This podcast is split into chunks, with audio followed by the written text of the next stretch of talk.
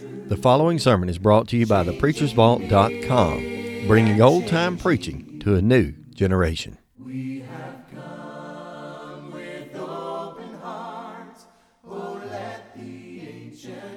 Uh, take your Bibles and open the with me the Gospel of Mark. We'll be in Mark chapter 4 tonight, uh, picking up right behind, I should say, where we left off with the course of the last couple of weeks. We've been talking specifically of Mark chapter 4, what really picked itself up way back over at the beginning of the chapter and went through verse 20. So, Mark 4, verses 1 through 20, and that was what is referred to as by Jesus as the parable of the sower, Matthew 13 and verse 18. Sometimes we use it for illustration to be the parable of the seed and or the soils. All those purposes and the illustrations can be seen, but the parable of the sower nonetheless. And the principle behind that, the main thing that we've understood about that is how important it is to sow the seed.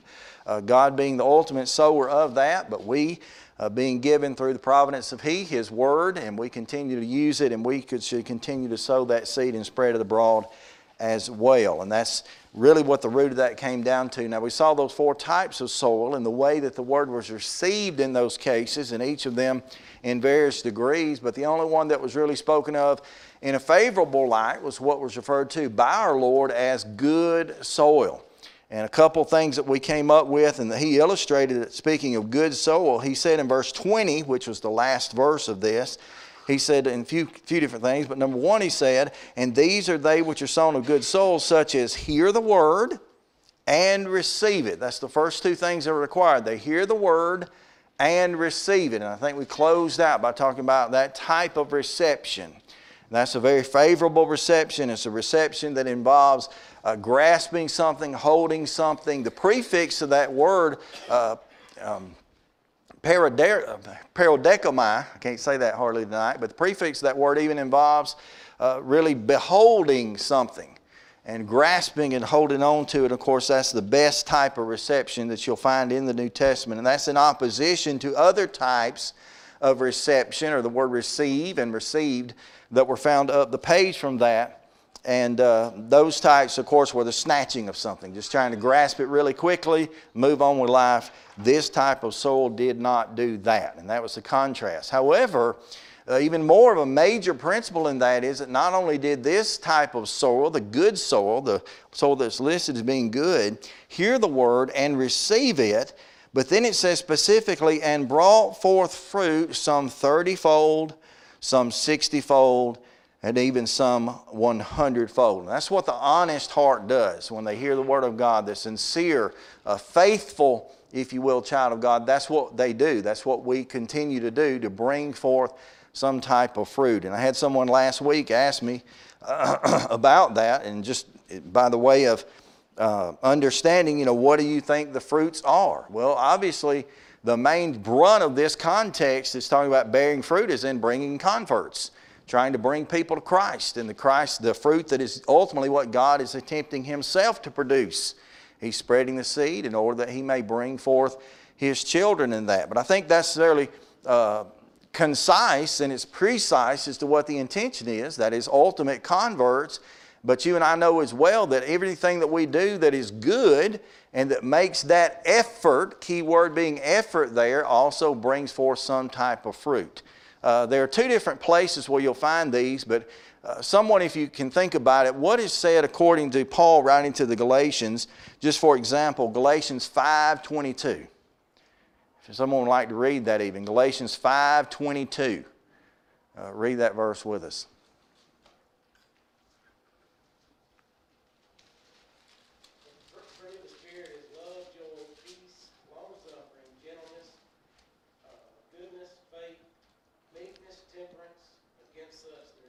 Okay, so that speaks of the what? The fruits of the Spirit. Now, you can look at that and say, well, that's uh, other things that you and I ought to be bringing forth. That's other fruit that you and I ought to be bringing forth. Those characteristics, if you boil those down, one of the major things all of them have in mind, where you're talking about love, joy, peace, kindness, gentleness, faithfulness, we would sing a song sometimes to go along with that.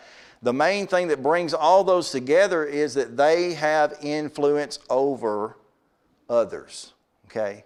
There are other ways in which those words can be used and should be used and should be applied in our lives, but all of those characteristics ultimately have influence over others. So I think those fruits that are listed, although they won't be the ultimate fruit that is supposed to be produced here, that is, attempting and bringing that seed forth as God does to produce converts, but I think the influences of that do have something to do with that. So don't limit that to someone who might say, well, that means if, I, if I'm able to bring three souls to Christ in my lifetime, I've done well. Or if I've done six souls, and I'm just using those numbers as single, or uh, 10 souls, if there's any variant in there, the idea is that we continue to bring forth fruit. We don't stop attempting at least to do that, and our influence as well as our words have something that is involved in that. So that's verses 1 through 20, just kind of in a nutshell. Now, as I was examining this over the course of weeks, if you really look at it, and perhaps some of your Bibles do this, uh, you may have headings in your Bibles. I don't necessarily have that in this particular copy. You may have headings. Uh, you may also notice in your printed copies that there may be some, what they really are, are paragraph divisions that come in. And sometimes that'll be noted by the number before the verse, may be in bold print. Or in other cases, it may be, what's that, what's that case where the first letters can't think off the top of my head. Drop case, is it drop case? What is it? But the first letter is somehow emphasized, or in my case, and I don't even know what you call this, I've got something that looks like some sort of a musical symbol that's placed right behind the verse numbers, and that's just really to relay to us that there's a shift, in some senses, a shift of topic or a shift of illustration or a shift of context, what have you. And you might see that. And if I look at my translation, just I say my translation, my printing, this is done by the printers, not necessarily by the translators. Basically, I can see there that verses 1 through 20 make up one of those paragraphs, one of those contexts. In essence, in that, if you look, and I do at least, yours could be very much different. When we read our Bibles together as a family, sometimes uh, we'll trade around the room and read a section apiece. And a lot of times Jennifer will say, read verses 1 through 13, Cameron, and Cameron will look down he'll try to read through 16. Why? Because his heading's in a different place or whatever. Uh, but uh, in my, tra- my particular copy here, verses 21 through about 25 or another section. And I'll be honest with you, to one extent, that is another uh, Greek paragraph that was brought into the English for us and just kind of divided that way so that we could understand it. But I would, I would change that a bit, just for emphasis we'll get to later, to say that in my mind, verses 21 through and all the way through verses 34 make up another context. Okay? So that's my division. Might not be yours, certainly may not be what you're looking at on the page there. But verses 1 to 20 being one section, if you will, or paragraph. And then verses 21, I say through 34, make up another. Now, is that because the, the brunt or the shift is not there or not found in any of those texts that we're about to read? No, there are some shifts. But the ties that go between them to me are very thick. The threads that run between them are very thick. And really, in essence, and I've done this, uh, I, I doubt you can see the arrows I've got drawn, but I've got arrows there at verse 21 that point down, but I've also got arrows that point up. Because, in one sense, as we're going to see later, verse 21, we'll read it together out loud right now. And he said unto them, Is a candle brought to be put under a bushel or under a bed? And not to be set on a candlestick. That's verse 21.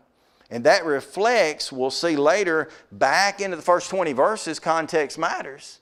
But it also very much ties into what is found in verse 22 through about verse 34. Now, there'll be several illustrations that Jesus uses, but the same principle is going to continue to be borne out. So let's read verses 21 uh, at least down to 25 right quick, and then we'll back up and start talking about some of that. So, Mark 4 21 and following. And he said unto them, Is a candle brought to be put under a bushel or under a bed? Is it not to be set on a candlestick? For there is nothing hidden, verse 22, which will not be manifested. Neither is there anything kept secret but that it should be put, but that it should become abroad. If any man hath, has ears to hear, let him hear. And he, that's Jesus, said unto them, Take heed what you hear, and with what measure you meet, it shall be measured to you. And unto you there shall be more given, there shall, shall more be given. For he, verse 25, that he hath, to him shall be given, and he that hath not, from him shall be taken, even that which he hath. And of course, I say verse 26 will tie to that, but I know we're not going to get anywhere top side or bottom of that tonight. So, looking there in beginning of verse 21, uh, I always try to, to bring your attention to the parallel passages. So you've got some parallels that come in between 21 and 24. The first one being, and it's the one we're going to go to begin, to begin with, go back to Matthew chapter 5. This will be the most familiar, perhaps, and the one that we would most likely be able to quote. Go back to Matthew chapter 5. Jesus is already kind of in the midst, if you want to call it that, of his what we refer to as the Sermon on the Mount, Matthews 5, 6, and 7. But Matthew chapter 5 talking about a lamp, a candle, a light. All those illustrative terms are used here. Matthew chapter 5, verse 14 beginning. Here's what Matthew says that is a direct parallel to some senses to this. Matthew 5, 14. Ye are the light of the world. A city that's set on a hill cannot be hid. Neither do men light a candle and put it under a bushel, but on a candlestick, and it giveth light unto all that are in the house. Verse 16 concludes the thought there. Let your light so shine before men that they may see your good works and glorify your Father which is in heaven. Now, we're fairly familiar with that. I suppose most of you, whether you're a student of the King James or New King James or whatever, even in your translation you used to, most of us pretty much could have quoted that. And I know you could because I'm not a good reader, and some of you probably saw me stumble and miss a word like normal. But you can quote that. That comes to mind. Particularly verse 16 let your light so shine before men that they may see your good works and glorify the Father which is in heaven. Now, in this case, the illustration that we've all learned since grade school, because it's the only one that is written right here, is, is that if a man comes into a room and he has a candle, he has a light, is it a better option if he wants that light to be used in that room to put it on a candlestick or to hide it under a bed? What's the better option? It's, it's very obvious in the context, and that's what he illustration shows. It's much better to put it up on a candlestick. He even illustrated that with a city that is set on a hill cannot be hid. How many of you recognize that as you drive down the highways at night sometimes? You see a hillside, you see a mountainside. If there's a house up on that hillside that's been built and they leave even the smallest little glimmer of light on the porch, what can you see from that highway? Miles away. And so that's always an easy to understand, and Jesus typically was as he used parables and used illustration, particularly, I think. It's always pretty much easy to understand what Jesus is saying. He's very clear with that. What are the lessons that are involved in reading Matthew's account? We should not do what? Hide our lights.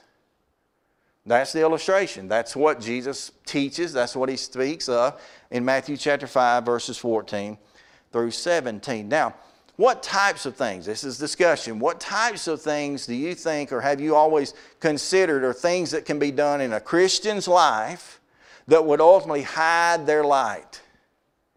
What could a person do, even as a Christian, that may oftentimes hide their lights?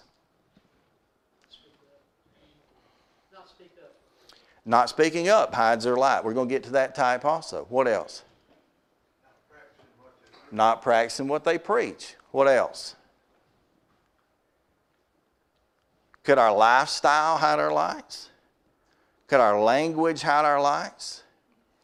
Could sometimes the way that we dress hide our lives? Could sometimes the way that we react towards situations hide our lives? You could go on and on and on and name things that ultimately could, could be sin and or not. In some situations, not directly sin, but because they had the light, they become so. But sometimes the lack of influence that we have over someone is an illustration of the fact that our lights have been hidden. Now, we're going to get to other contexts that show this even more clearly. But as I've kind of gone through this in my mind, this is in my mind, it may not work like yours, but what's gone, I've gone through in my mind recently in examining this is there are basically two different ways, these are headings that go over these sections, in which someone would hide their lights. One way is that they may hide their lights basically incidentally. Now, I wrote that on a sticky note, and here's how I spelled it I N S I N D E N T A L L Y. Y'all know that ain't right, but that's best I could do. Incidentally. What does it mean to do something incidentally? It's, it's close kin to the word accidentally. It just happens. And oftentimes our lights are just hidden, even when we have good intentions, but maybe we're in that position. I think the tongue is a lot of times involved in this. Maybe you're in that position where in, in your heart, your desire is to let the light of God shine through you. And that's what it ultimately is, letting the light shine through you. But it didn't take but a moment or two to get frustrated with someone, some external uh, issue, some problem, some person particularly. You get frustrated and the tongue pops off. What happens? you've put a cat, you've put a bushel on top of that light. You may as well have tucked it away under the bed. It may as well not be on that hilltop. So sometimes it's incidental. It just comes about. It just happens. And it happens because it's covered by some action and or many times reaction to some outside source. But there's incidental hidings, which is really where I was wanting to look to first.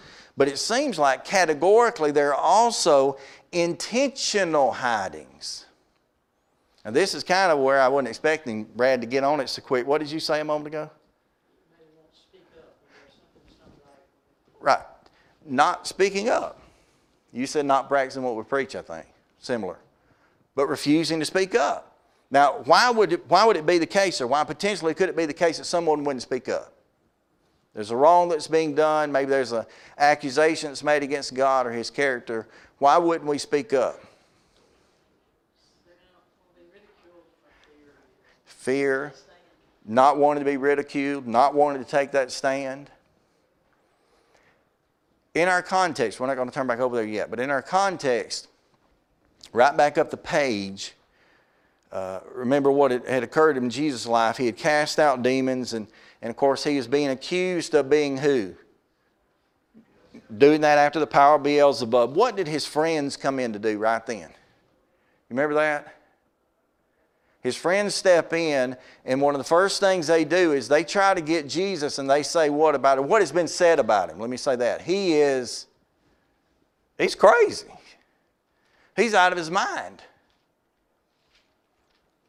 what may be happening there. Someone sees that light. They might, in typical situations, want to represent that light, but because of some type of a fear, or in this case, something Jesus was doing was about to change the lives of those that followed after him, maybe even some of his family members, friends at least, disciples in some cases. Their real quick reaction to that was just to try to shut the light down, take the light off of me. How did Peter react? After he had after Jesus was carried away into the courts, what did Peter do inside and outside those courts?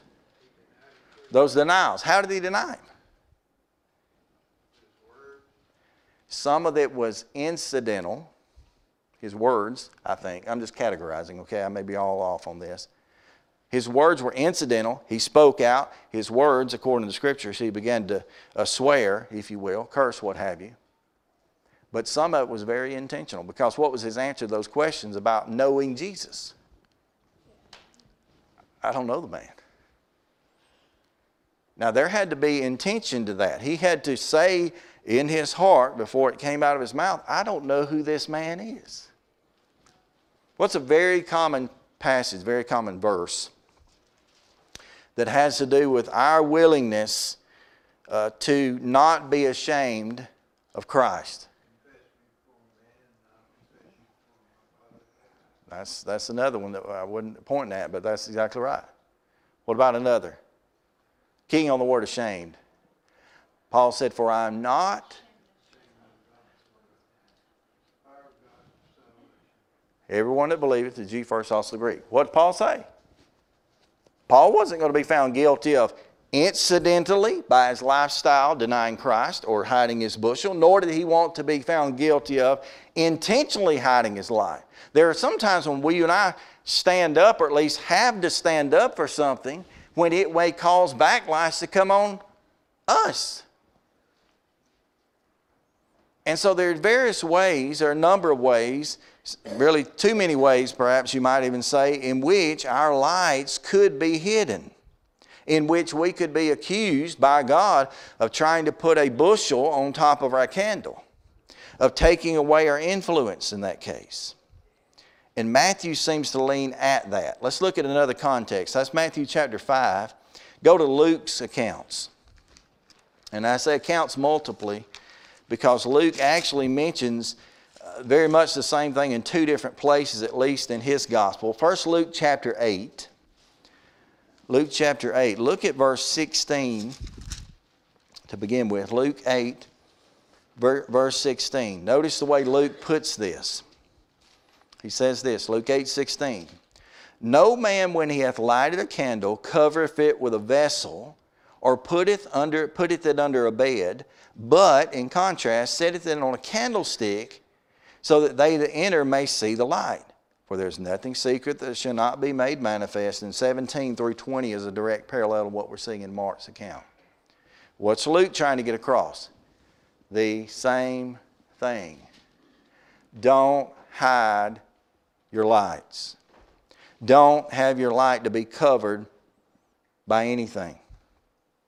Now, that's in this account of Luke 8. Look over across the page, a couple pages at least. Look to Luke chapter 11. Luke chapter 11, look at verse 33. Now, this is in the direct context of the Beelzebub accusation in Luke's account as well. So we know this in, in chronological type of order seems to line itself up. Look at Luke 11 33. No man, when he hath lighted a candle, put it in a secret place, Luke calls it, neither under a bushel, but on a candlestick, that they which come may see. There's something Luke does differently here. Look at that specific language. That they which come may see the light. Okay? So the lights that are able to be put forth, whether it be by us, by Christ, by God, what have you, and through us and reflected of that, do not need to be hid. That's the principle found in Matthew's account, uh, found in Luke 8, as well as here in Luke 11. Principles across the board, very similar and much the same. Now, what about the light? We'll roll back a little bit. Go to John chapter 1. This is very familiar. We use this often for other purposes. Go to John chapter 1. There was actually a discussion that came up between uh, John the Baptizer and others concerning, quote, quote unquote, the light. All familiar with the first few verses there, uh, but beginning in verse 4. For in him was life, John 1 4, for in him was life and the life was, what's that next phrase? The light of men. And the light shineth in darkness. And darkness comprehendeth it not. There was a man who was sent from God whose name was John. The same verse 7 came to be a witness and to bear witness of, what's that next phrase? The light. This will be dependent on your printing, okay, your translation, your printing but in, in the particular one I'm looking at right here, and I think they're very correct in doing so, the word light, L I G H T, in verse 7 is capitalized. The emphasis being on who? Just like in verses 1 to 3, Jesus is called the Word, W R D Word, and that becomes clear by verse 14. The Word referred to Jesus, God in the body being made flesh. So is the case with this picture that's being drawn, and that is of the light. Verse 8 he was not that light, speaking of John, he was not that light, but was sent to bear witness of that light, that he was the, what's that next phrase, verse 9? True light, which lighteth every man that cometh in the world. For he was in the world, and he brought the world, and was made by him, and the world knew him not. And he came and his own received him not. So, one point, his own, I would say, in that sense, is hid the light because they themselves were not willing to directly and completely associate with him. So, we got the light. In Matthew's account, don't hide your light, basically. Uh, Luke's accounts, two of them, chapter 8, verse 11, don't hide your light. Go back to Mark. All these are parallels. Mark 4 21 again. And he said unto them, Is a candle brought to be put under a bushel or under a bed and not to be set on a candlestick? What's the, what is the benefit? We have these. But what's the benefit of setting a candle on a candlestick? You can see it farther away. It spreads more. Uh, it hadn't happened lately, but we live in Munford, at least I do. Power goes out. What happens when the power goes out around your house? What does someone want to do? Go get a flashlight or go get a candle. What do you do? Let's say that you, you fumble through, we have one in our nightstand. You fumble through your nightstand, you get that, you get that flashlight out. What do you do with it? That, that's a good idea. That's a real good idea. Do you tuck it between the mattresses? That's no. Do you get up and go, we've got a, a, a, chest of drawers at the foot of our bed. Do we get up and put it on the chest of drawers and then I walk in the closet and get one of my hats and lay it on top? No, that'd be silly. Where do you put the light? Usually, as we would say it, you put it kind of in the center of the room or at least focusing on what you need to see. In the case of it happening in the middle of the night, which the only reason I get up in the middle of the night is if the, if the air conditioner quit because the power went out. What do you need to see in the middle of the night? Your path so that you don't stumble. Lighting fixtures effectively used, candles, flashlights, lights themselves, effectively used, are oftentimes put in the center of a room at a higher point. In Jesus' day, this illustration is right here on the page, that is put on a candlestick. That is, it is lifted up. It must be lifted up. Because it can do what? Illustration. Because it giveth light unto all that are in the house. Now, the way we do that sometimes, if we're in the kitchen and we're trying to eat, eat a snack or eat a meal, I'll literally put our candle, we do use a lot of candles, I'll put it on top of the refrigerator. Because it does a whole lot more on top of the refrigerator than it does on the floor. Or would it under the table or in a cabinet. Very easy to see illustration. So, what is the idea? Matthew's account basically don't hide your light. Luke's account, 8 and 11, don't hide your light. John's not account, but being more specific says basically the light, the light, came into the world to shed light on darkness. So we should not want to hide that light. All those clear illustrations. Now, the balance of the context, verse 22, 23, 24, and 25, are going to illustrate that even farther and exactly put it in context of what it means. But I want to I want to share with you a little something that's very different, shockingly different to me, what I would call it, that is different from what Matthew says and what Luke says. Matthew, Mark, Luke. Mark sandwiched in the way that we have them ordered out in, in Scripture, just for convenience. Matthew, Mark, Luke. Don't hide your light. Don't hide your light. Verse 21 And he said unto them, I'm reading the King James translation, a candle is a candle brought to be put under a bed or under a bushel or under a bed. Is a candle brought to be put under a bushel or under a bed? That is a question. What's the answer? Shouldn't be. Definitely not. Why hide our light? But there's a variant right here. And I don't know why this is. I've got a suggestion. That's all it'll be. In verse 21, well, first of all, who has a different translation? I know you got a new King James. Does it have any? Read it. Read it if you don't mind out loud. It says a lamp. Mm-hmm. Is a lamp brought to be put under a basket or under a bed? Is it not to be set on the lampstand? Okay. Is a lamp brought to be put under a basket or in a belt? Is it not set under a lampstand? Anything else that anybody pulled up? I know we got some phones.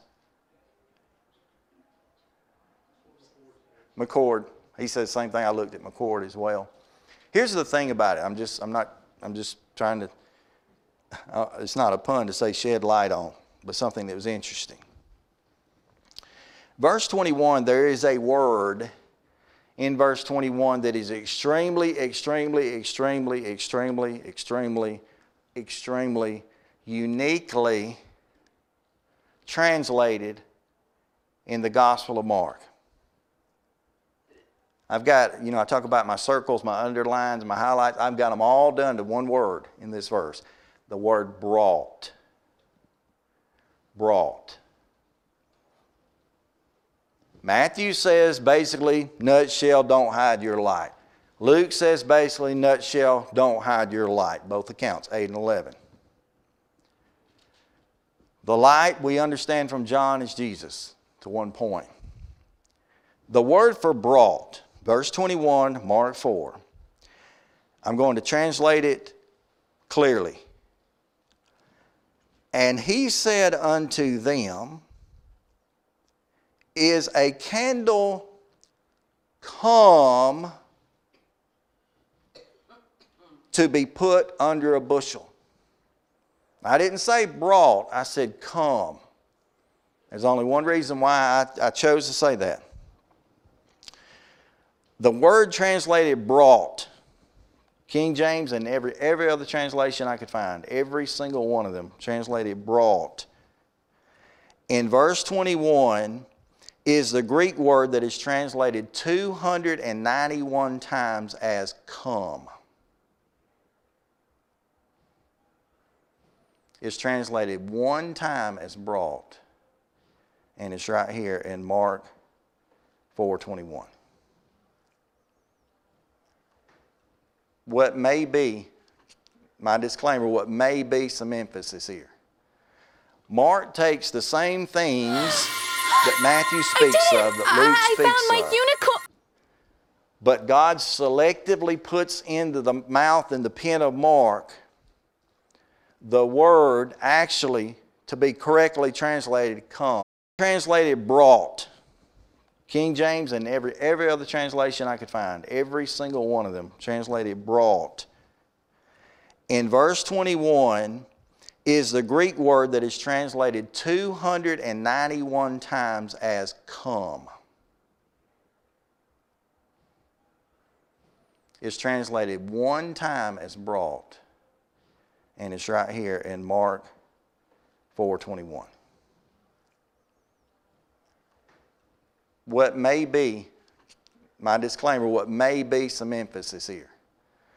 Mark takes the same things that Matthew speaks of, that Luke speaks of, but God selectively puts into the mouth and the pen of Mark the word actually to be correctly translated come. How does that change the way this reads? it could either say is and he said unto them is a candle brought like you i would brought or bring the psalm book from one side or another and that involves my transformation my transferring of it but the word here is the word for come which reads literally like this does the lamp come to be put under a bushel. That's different. That's actually very, very closely related to John's description of the, T H E L I G H T, light, which is our Lord. So it's as if what Mark records here that is said is that Jesus sat down here. He looked at these multitudes. He's still by the seaside, same context as the first 20 verses. And he looks at them and asks the, the question I would call it rhetorical question Is the lamp come to be put under a bushel? King James translation said lamp anyway. Jesus, I'm putting it in my words, not his. Jesus said, Why would I bother to come in the world only to be hidden? What had he done in the first four chapters of Mark's record? Miracle after miracle after miracle after miracle after miracle. And there were those who denied him. There were those who discredited him. There were those who discarded him. There were those who degraded him. And he hits a pause, a shift in gears for just a moment, and said, Why would I have come to this world as the lamp, as the light, only to be hidden? Another little, little quirky detail here. I may have even read it this way uh, by accident. King James translation says, and he is, and he said unto them, is a candle brought, is a light brought, is a lamp brought. The little bitty word a there is the definite article, could it be easily be translated the. Can the lamp come? We would say only to be hid under a bushel. We might even more rhetorically ask, why would Jesus bother to come? Only to be hid under a lamp and under a bushel. Jesus' life was brought to be elevated on the cross. Just like the brazen serpent under Moses was brought that you might look on him and have eternal life or have healing through his sacrifice. Let me show you another of those. uh, I mean, I said there were 291 times this one Greek word. I'll spell the English letters out. It's E R C H O M I A. That's the English letters. Ekromaya, something like that. 291 times translated in the, in the text as the word come, cometh, came. Only the one time brought right here. Look at one of those times. Look at Matthew chapter 11. You'll be familiar with this when we get there. Matthew 11, we'll start in verse 1.